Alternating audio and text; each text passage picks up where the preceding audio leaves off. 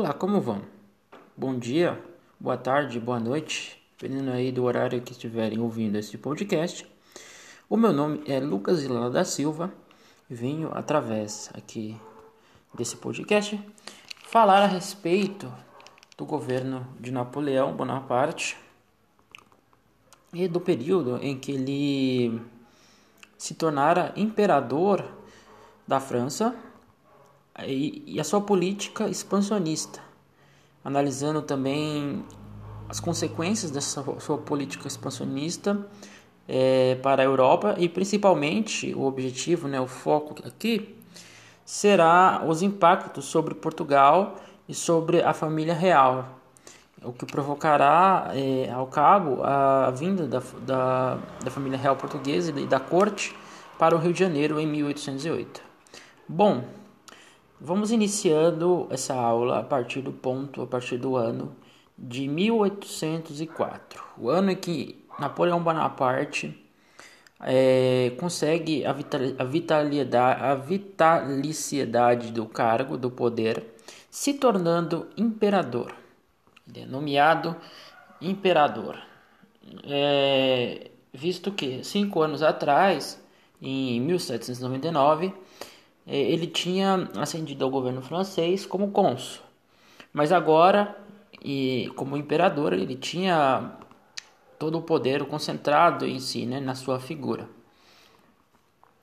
Então, ele ele já tinha em mente, né, tornando-se imperador, de iniciar uma política, uma política não só ideológica, mas também militar, bélica, de expansionismo pela Europa. Né? Ele pretendia conquistar outros territórios, outros domínios dos países europeus. Né? E, e, e o ponto principal também a se analisar é a rivalidade com a principal potência da época, que era a Inglaterra. É, visto que a Inglaterra já havia passado pela industrialização, né? ela já vivia um processo de industrialização desde o século, desde a segunda metade do século XVIII, ou seja, a economia inglesa estava todo, vamos dizer, a todo movimento, né? Todo vapor a economia inglesa estava. É, e isso representava para a França uma desvantagem no cenário global.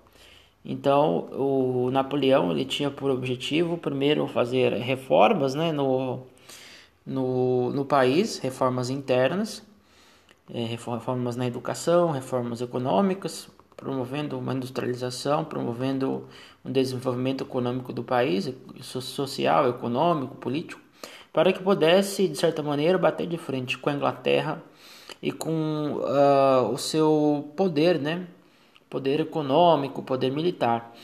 Só que é, a partir disso, né, na, nessa questão de, desse expansionismo militar, em 1805 vai acontecer um episódio chamado Batalha de Trafalgar. É uma batalha naval onde o, os ingleses vencem a, a, a, a marinha francesa, né? Tem uma vitória, a vitória aqui dos ingleses. Os ingleses derrotam Napoleão. Então, o que, que o Napoleão vai, vai, vai, vai pensar a partir disso, né? Que como ele estaria enfrentando a Inglaterra, a Inglaterra seria era na época, né, a marinha a, a marinha mais poder, a marinha de guerra mais poderosa do mundo, ele não teria como como bater de frente com a Inglaterra nesse sentido, né? Então, ele vai promover é, algo, né, que seria um boicote, é, um boicote à economia inglesa, né? Isso, esse boicote vai acontecer em 1806 através do que é conhecido, que é conhecido como bloqueio continental. O que, que é esse bloqueio continental?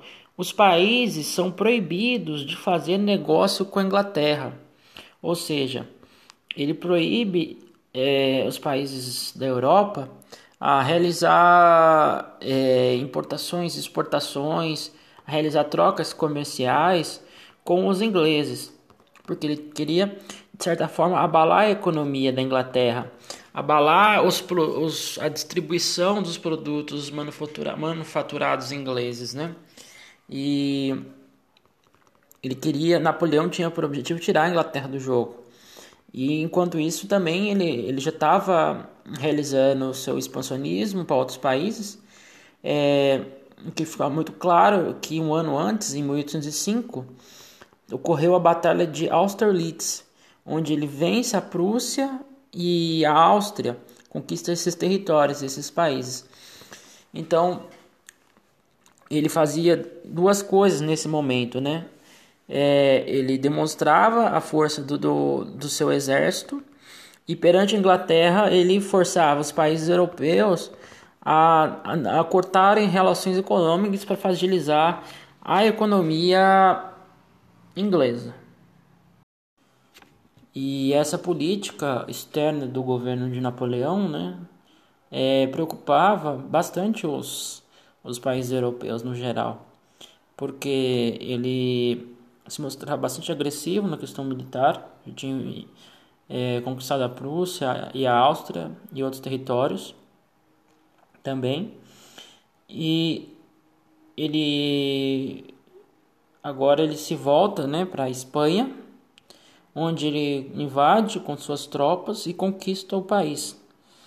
Aí ele coloca o seu irmão José Bonaparte para assumir o trono espanhol, né?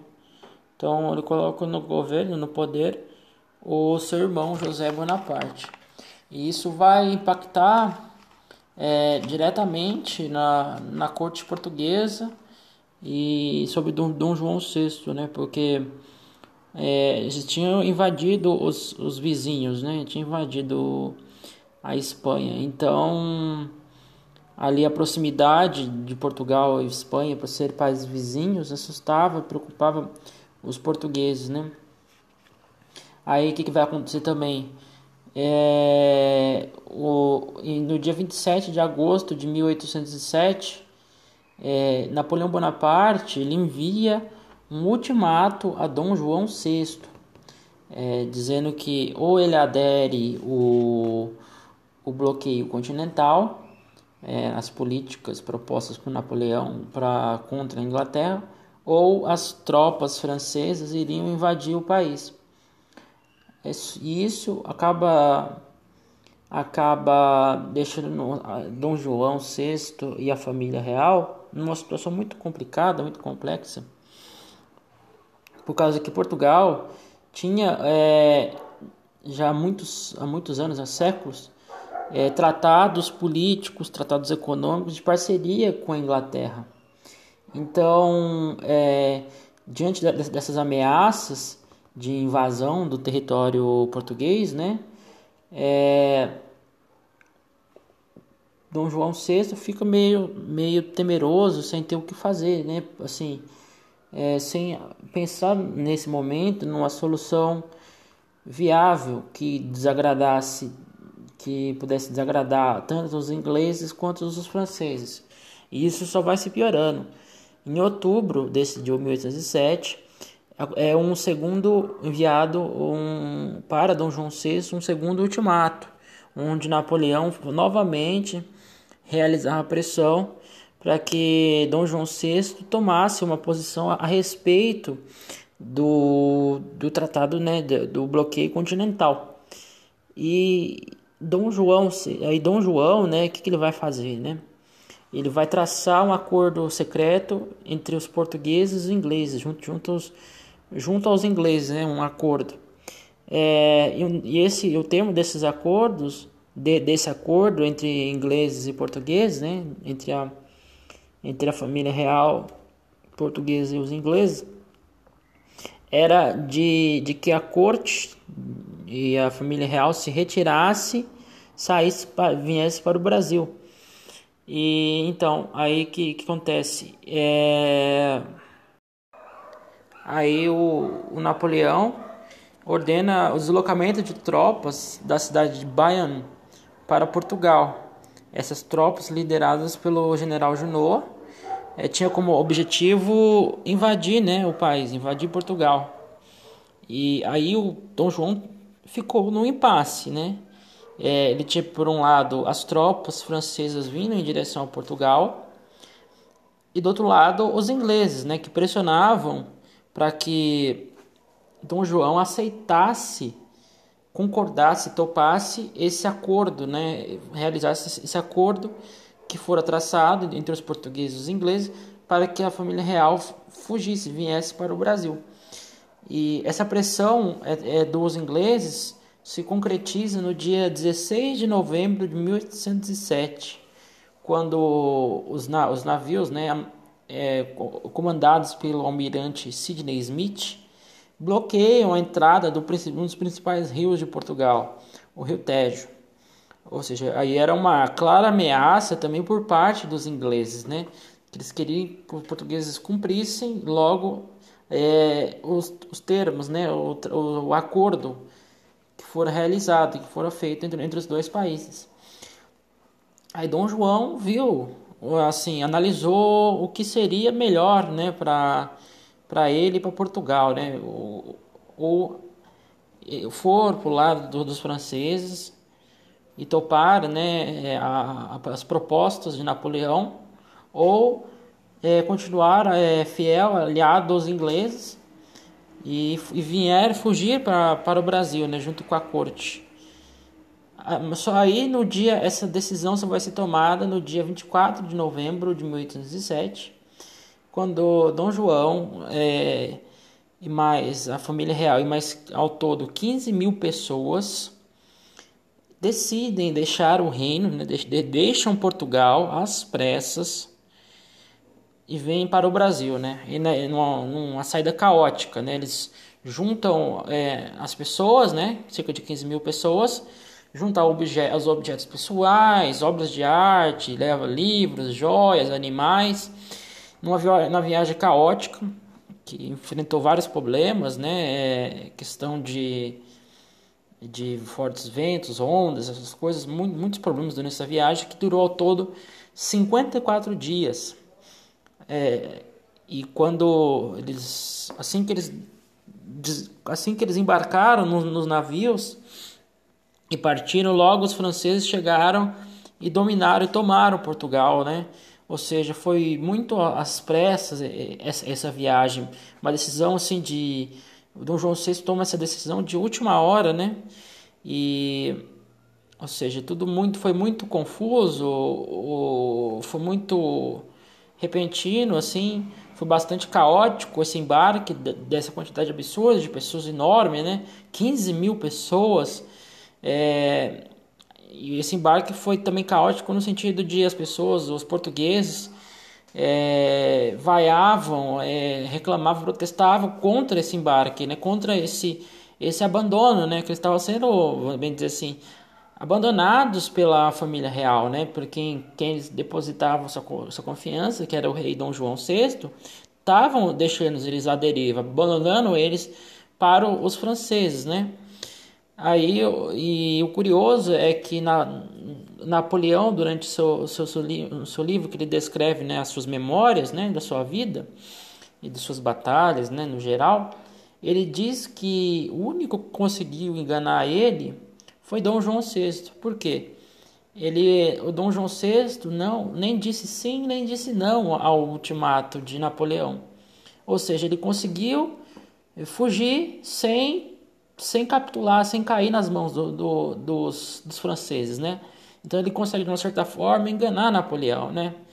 É, mesmo com a gente tendo essa visão que ele era uma pessoa meio assim, vamos dizer assim, rude, é, ele consegue ter bastante inteligência né, nessa decisão, nesse processo, ao ponto de, de, de ganhar elogios de Napoleão, né, da, da sua estratégia.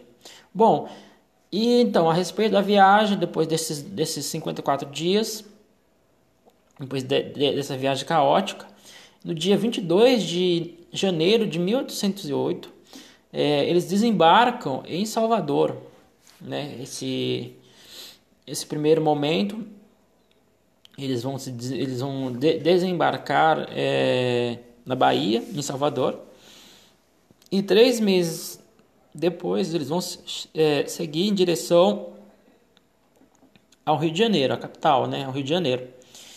É, aí, como eles foram para a capital, uma das primeiras medidas, né, quando eles chegaram ao Brasil, foi o decreto de abertura dos portos, né, às, às nações amigas, às nações aliadas, é, o que, o que, o que era uma reivindicação é, do, dos, ingleses, dos ingleses, né, porque os ingleses eles fizeram a escolta desse, da, da, da Vieira, eles planejaram assim tudo é, aqueles que orquestraram toda essa, essa viagem, essa vinda da família real e da corte portuguesa para o Brasil. E eles também escoltaram os navios portugueses, né? Fizeram também todo o traslado, a escolta, a proteção, para que não fosse atacado, foi tudo feito pelos ingleses. E, e além do mais, é, futuramente os ingleses iriam lutar contra os franceses, né? Contra as tropas francesas lá em Portugal, para libertar Portugal.